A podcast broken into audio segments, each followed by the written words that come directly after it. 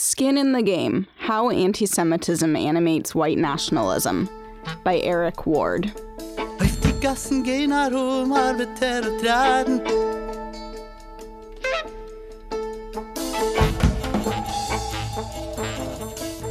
One September weekend in 1995, a few thousand people met at a convention center in Seattle to prepare for an apocalyptic standoff with the federal government.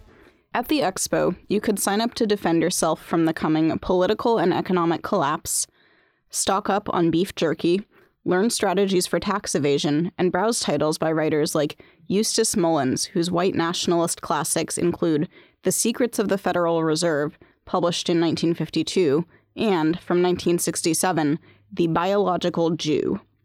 The sixth annual Preparedness Expo made national papers that year because it served as a clearinghouse for the militia movement, a decentralized right wing movement of armed local anti government paramilitaries that had recently sparked its most notorious act of terror, the bombing of the Oklahoma City federal courthouse by white nationalists Timothy McVeigh and Terry Nichols.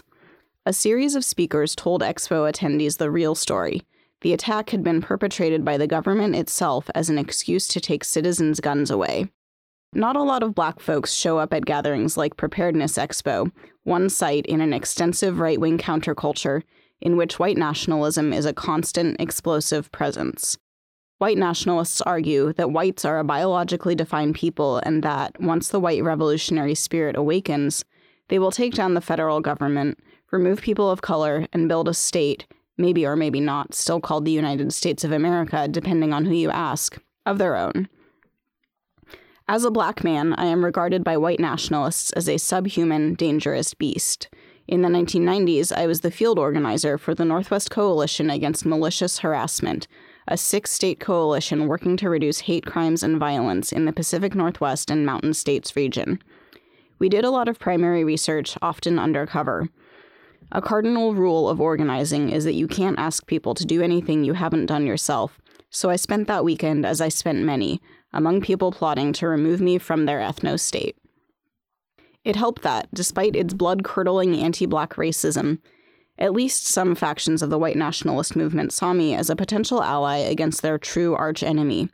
At the expo that year, a guy warily asked me about myself. I told him that I had come on behalf of a few brothers in the city. We needed to resist the federal government, and we were there to get educated. I said I hoped he wouldn't take it personally, but I didn't shake hands with white people. He smiled. He totally understood. Brother McLamb, he concurred, says we have to start building broad coalitions. Together we went to hear Jack McLamb, a retired Phoenix cop who ran an organization called Police Against the New World Order, make a case for temporary alliances with the blacks, the Mexicans, the Orientals, against the real enemy, the federal government controlled by an international conspiracy. He didn't have to say who ran this conspiracy, because it was obvious to all in attendance. And despite the widespread tendency to dismiss anti Semitism, notwithstanding its daily presence across the country and the world, it is obvious to you too.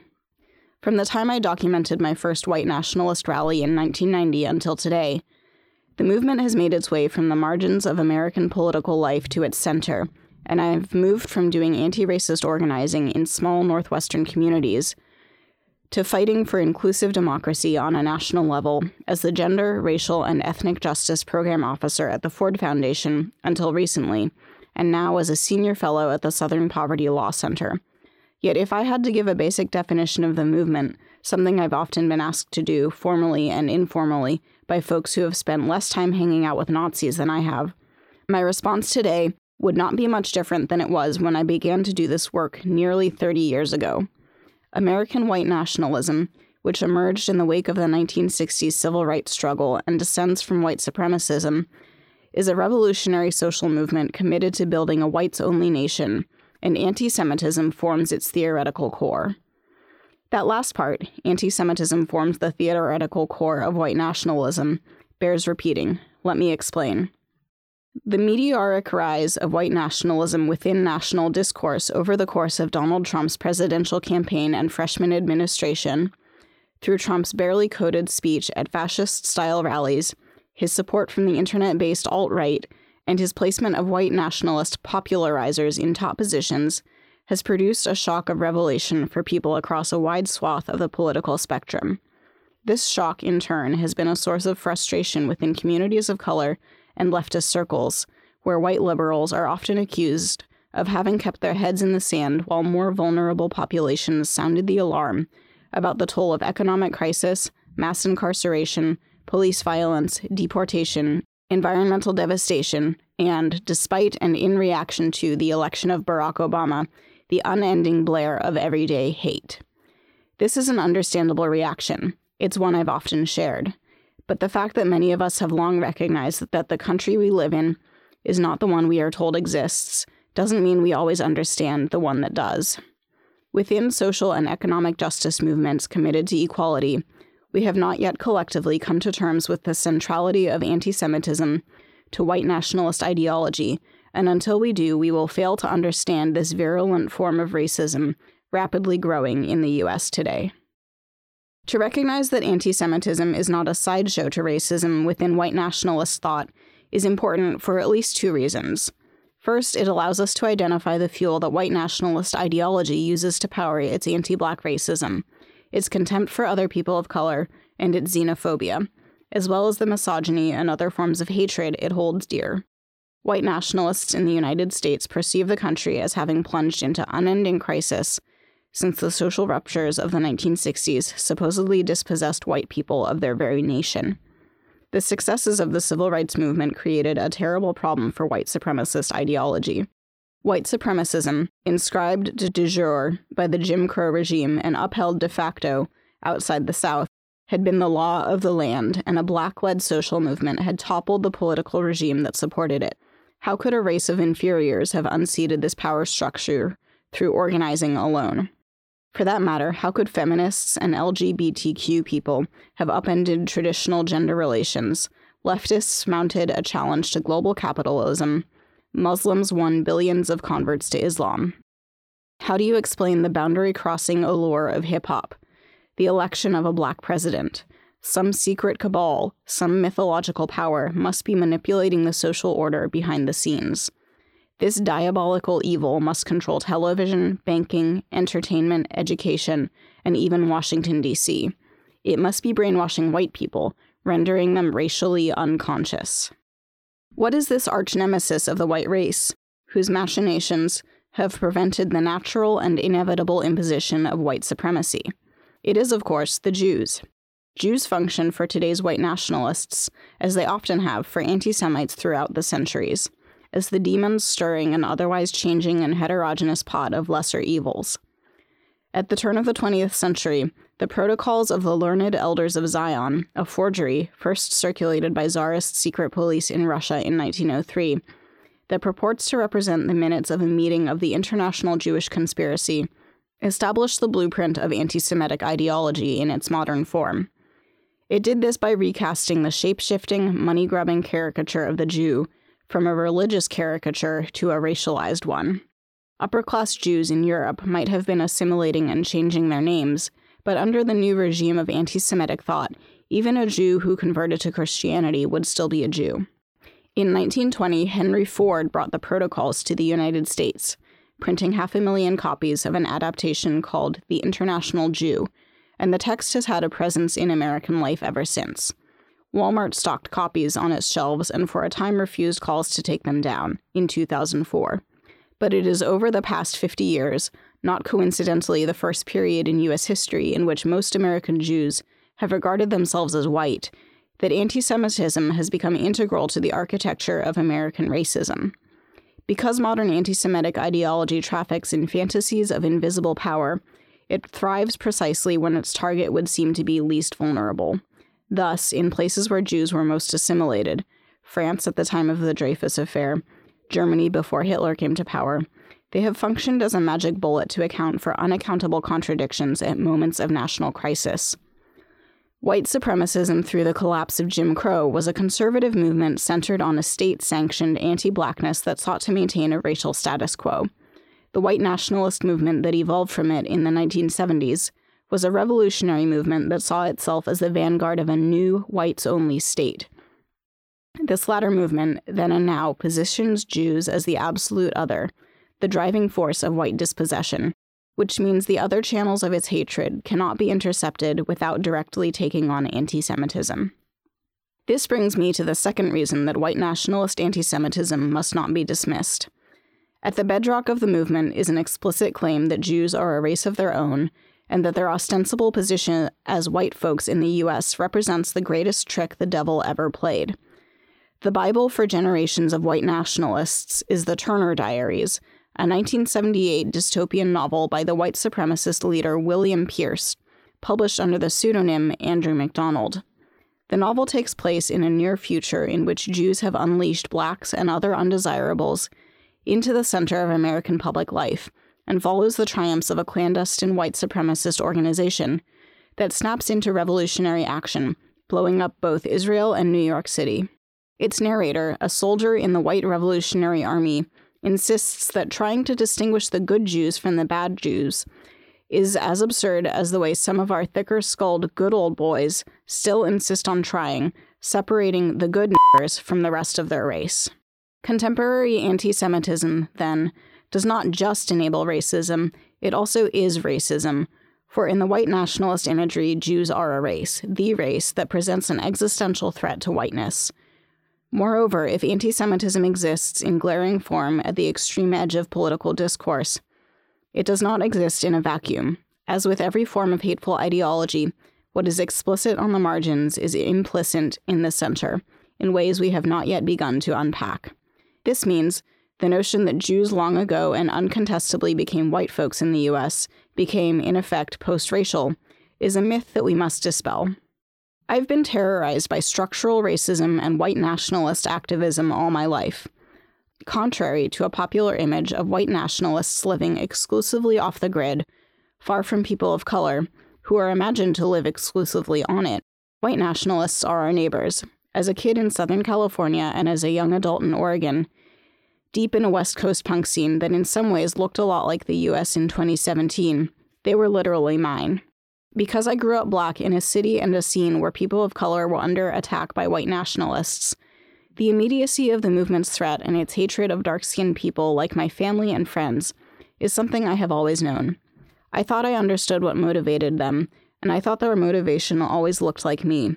What I learned when I got to Oregon, as I began to log untold hours trying to understand white nationalists and their ideas, was that anti Semitism was the linchpin of the white nationalist belief system that within this ideological matrix, Jews, despite and indeed because of the fact that they are often read as white, are a different, unassimilable enemy race that must be exposed, defeated, and ultimately eliminated. Anti Semitism, I discovered, is a particularly potent form of racism so central to white supremacy that black people would not win our freedom without tearing it down.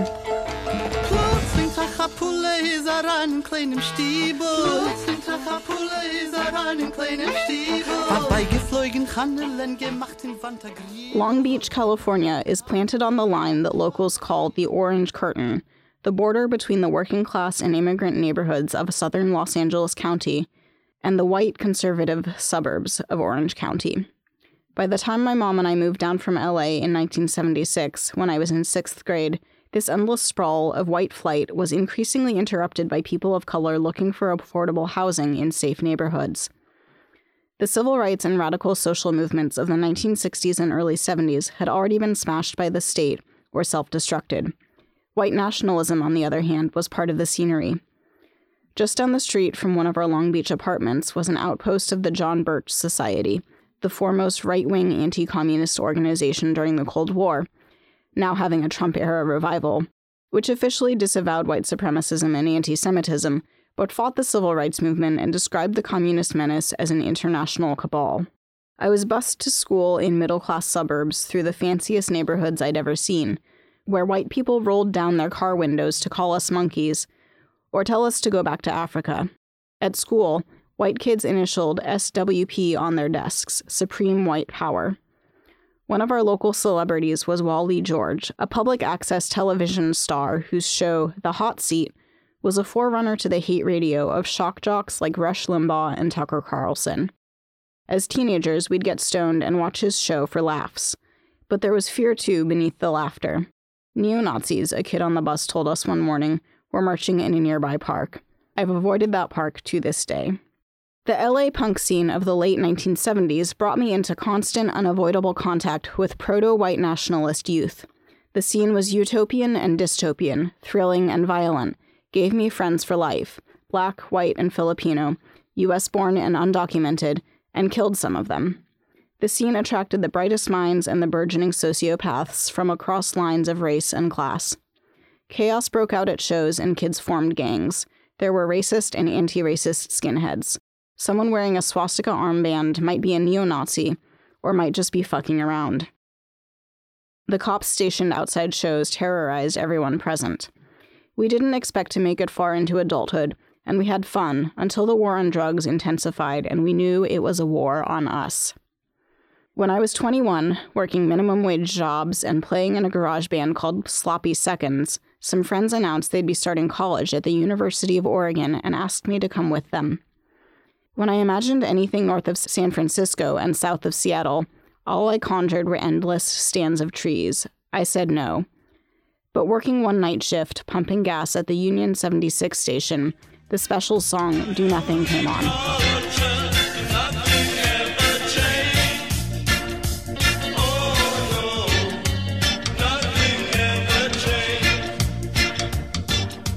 And I knew that if I didn't leave Southern California, I would die soon.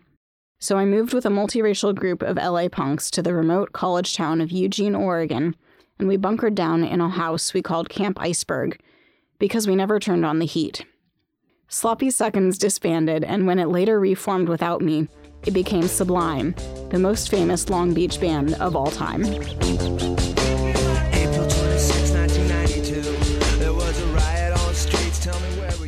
White liberals have long imagined Oregon as a kind of haven. Portland has now largely replaced San Francisco as the destination of choice for white youth with West Coast dreams of alternative living. But it is also where the white liberal imagination becomes a libertarian one. Implicitly, it imagines a place free of people of color, and therefore pregnant with the possibility of social harmony.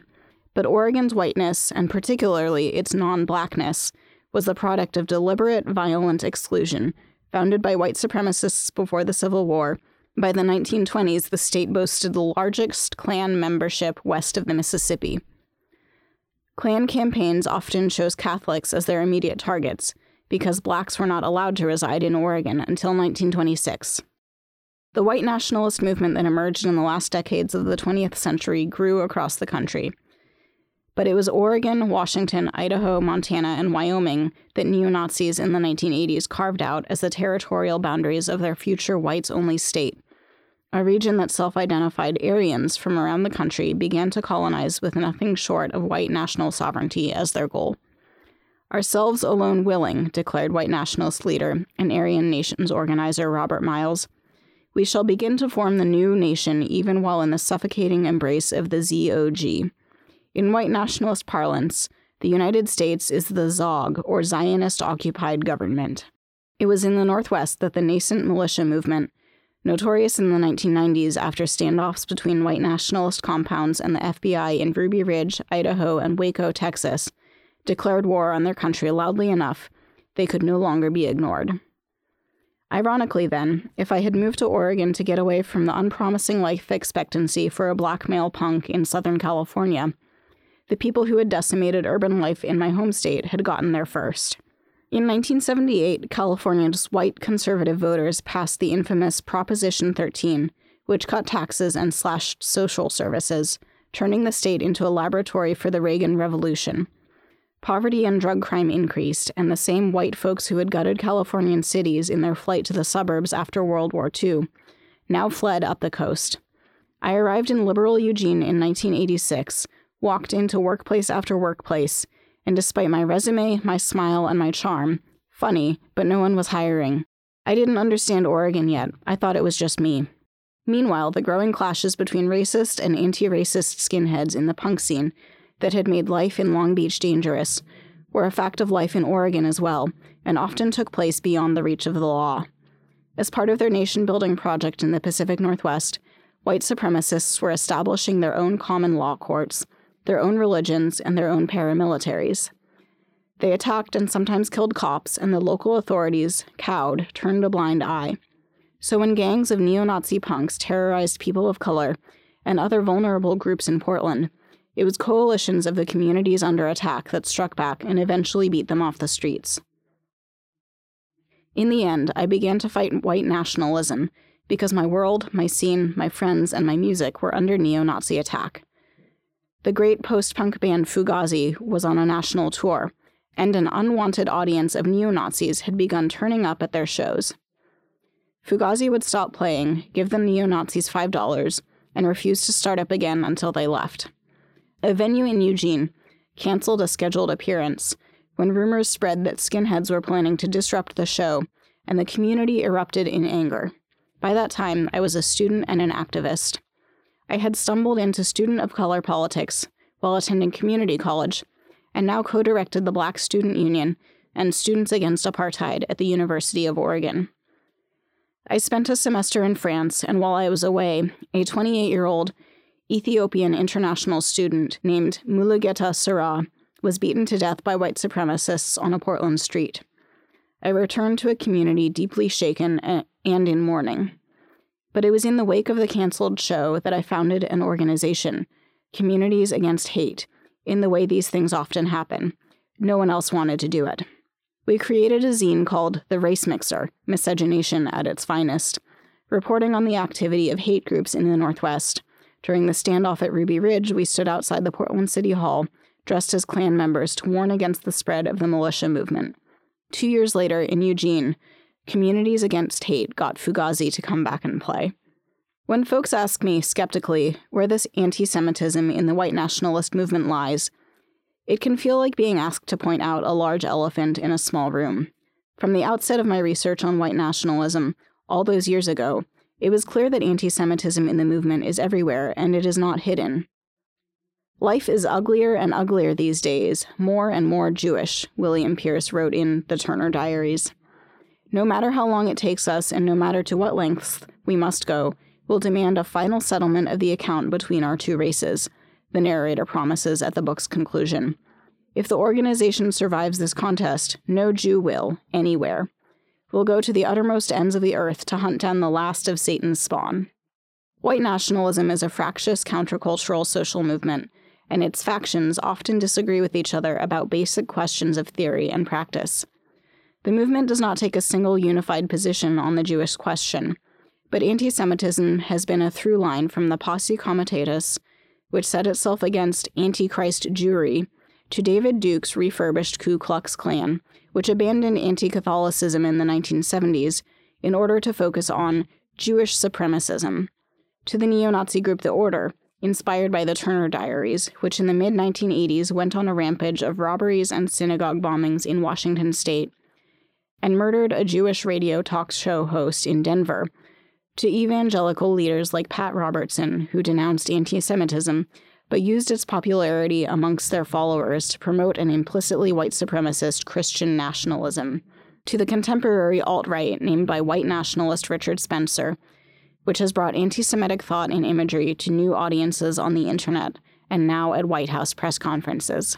Doing primary research on hate groups revealed the contours of the movement's anti Semitism in even more intricate detail at a time when many larger social justice organizations refused to take white nationalism seriously, regional groups like Communities Against Hate, Coalition for Human Dignity, Montana Human Rights Network, Rural Organizing Project, and, do- and dozens of others did much of the groundwork documenting its theories, strategies, and warring currents. That's why, in 1990, for instance, anti racist activists were itching to get their hands on a copy of Vigilantes of Christendom, a self published book by a writer named Richard Kelly Hoskins, influential on the Christian identity circuit.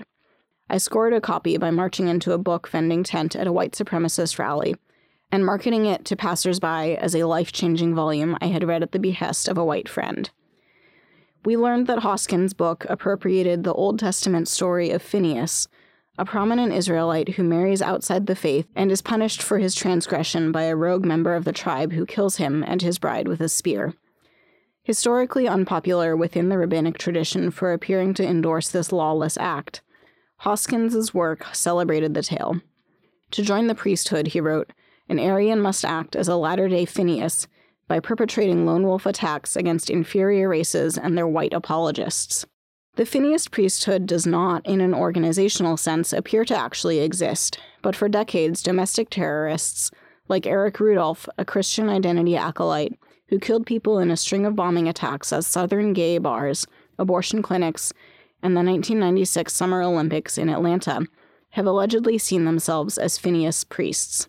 Like the Phineas priesthood, one small formation that might stand in for the whole, contemporary white nationalism has no clear center. Yet it does have a deadly commitment to revolutionary violence against racial others and to the state apparatus perceived to do their bidding. And like the priesthood, it rests upon a torturous, racial cosmology in which Jews form a monstrous, all powerful cabal that uses subhuman others, including blacks and immigrants, as pawns to destroy white nationhood.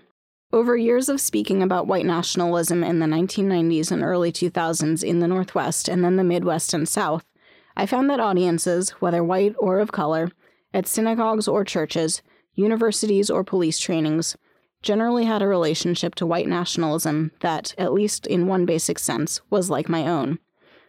They knew the scope and seriousness of the movement from personal experience, and if they didn't take this for granted to begin with, they were not shocked to discover its anti Semitic emphasis.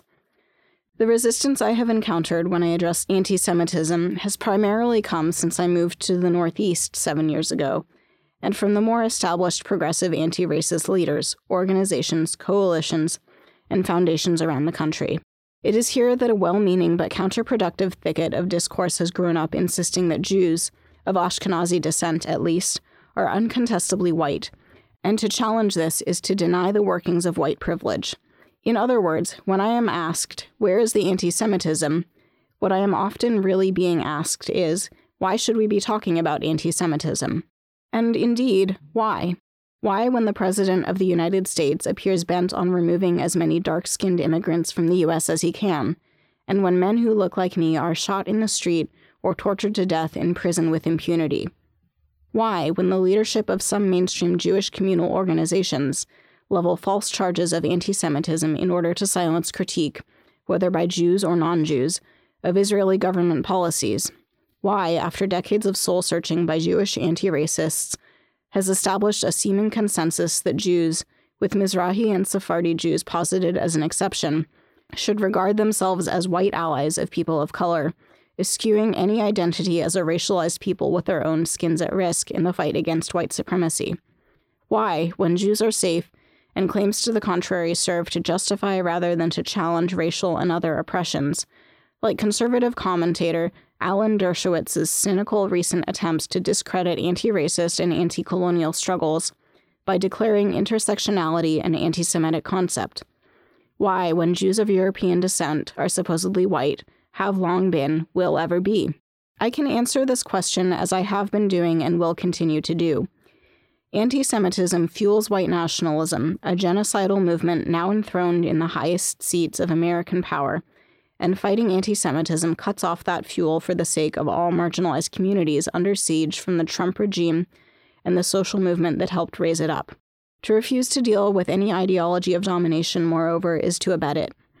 Contemporary social justice movements are quite clear that to refuse anti racism is an act of racism, to refuse feminism is an act of sexism. To refuse opposition to anti Semitism, likewise, is an act of anti Semitism. Arguably, not much more should need to be said than that. But I suspect that much more does need to be said. To the hovering question, why should we be talking about anti Semitism? I reply, what is it we are afraid we will find out if we do? What historic and contemporary conflicts will be laid bare? And if we recognize that white privilege really is privilege, what will it mean for Jewish anti racists to give up the fantasy that they ever really had it to begin with?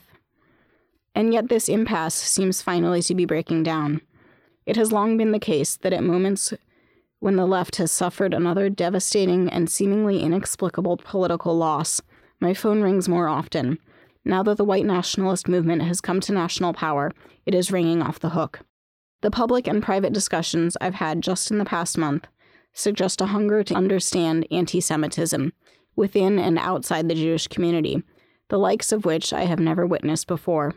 Certainly, many American Jews who regard themselves as white are feeling less so over these recent months, as the candidate turned president seemed reluctant to disavow his endorsement by David Duke, the most notorious white supremacist in America. Meanwhile, Jewish cemeteries are desecrated, even as the administration directs the FBI to double down on the surveillance of Muslims and focus less on the white supremacists who constitute the principal domestic terrorist threat in the United States.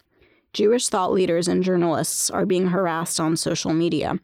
Just last week, White House Press Secretary Sean Spicer caused a furor by favorably comparing Adolf Hitler to Bashar al Assad in Syria in remarks that, whether intentionally or not, echoed the apologetics of Holocaust deniers. We do not yet know where Trump's coalition will land on the question of white nationalism. That Trump's son in law and advisor Jared Kushner is Jewish should not in itself be of comfort. There were Jews who worked with Hitler too, and blacks in the Confederate Army. But it is important to note that the white nationalist faction of the administration, led by Steve Bannon, now ousted from his position in the National Security Council, is just one of several warring parties and currently appears to be losing ground. In other words, we do not yet have a fully activated white nationalist administration. If we did, we'd know. At the same time, the fact that this remains an open question at all likely invites more than a few ostensibly white Jews to contemplate the provisional nature of their whiteness, their privilege. Privilege, after all, is not the same as power. Privilege can be revoked. And this means, too, that progressive movements and social change movements, and this means, too, that progressive movements and social change organizations must come to understand that all social movements have influence, including those that seek to construct a society based on exclusion and terror. Sometimes I wish I had a better story to tell about how I arrived at this analysis. A story more dramatic or more heartwarming, somehow more about me. If I live and work as I do in the kind of daily, intimate Jewish black coalitions that were a mainstay of the civil rights movement but are now supposed to be fraught with mutual suspicion, I must have experienced a historically uncanny revelation or been drawn to the Jewish community through some mysterious pull of identification. It's true that back in Long Beach, on days I opted out of middle school, the man at the corner deli would call me over and give me blueberry blintzes. He was the first person I knew was Jewish. I didn't know what that meant, but the blintzes were good, and when you don't have a lot of food, they are even better. But I also remember the delicious sushi a local Japanese restaurant gave me. I still love sushi and blintzes, but neither helped me to understand racism or social change. There was no kumbaya experience.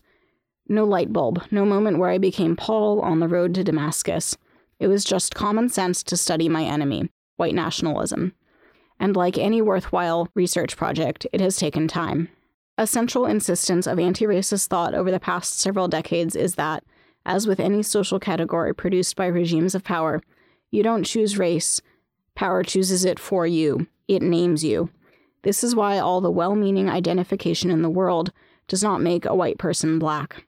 Likewise, as much as I draw inspiration from the Jewish community, and as much as I adore my Jewish partner and friends, it was my organizing against anti Semitism as a black anti racist that first pulled me to the Jewish community, not the other way around.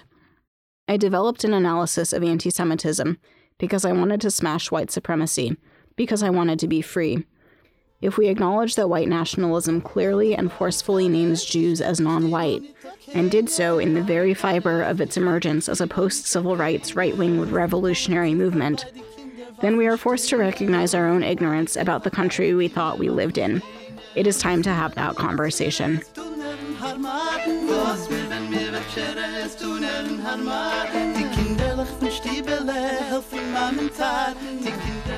This zine was produced by Resonance, an anarchist audio distro.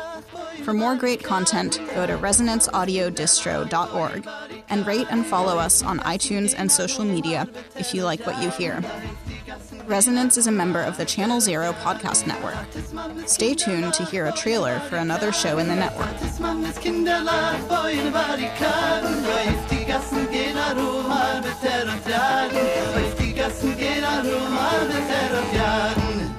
Hi, my name's Eamon Farrelly, and I have a podcast. How original, right? It's called Radical People, and it's about radical people. Basically, I sit down and I interview people who I find very interesting. Interesting why? Interesting because they took a look at the world around them, saw a need, saw a problem perhaps, and they decided to address that need or fix that problem. How? With direct action. That's right, not by begging the dirty government and its politicians and bureaucrats, and not by lobbying corporations to please, please, please stop being so awful. No, they get together with some comrades or some homies or just whoever, and they implement whatever solution they see fit, however they see fit to do it. So, that's my podcast. I listen to these people's stories, which turn out to be sometimes very funny, sometimes very scary, sometimes harrowing, always edifying, sometimes titillating. Actually, I haven't had one yet that's been titillating. Um, I know, like, making things a little sexed up generally sells, uh, but typically when people are, those are ISIS soldiers, it doesn't get as sexy as you think. Or maybe it does, and they just haven't told me that part yet. So, anyway, you should listen to my podcast if you just happen to be really bored, or on a road trip, or you just need to drown out what's going on around you. Check out Radical People by searching for it on iTunes, SoundCloud, or by checking out the Channel Zero Network. Uh, so, yeah, that's my commercial for my show. Thank you for listening to my commercial for my show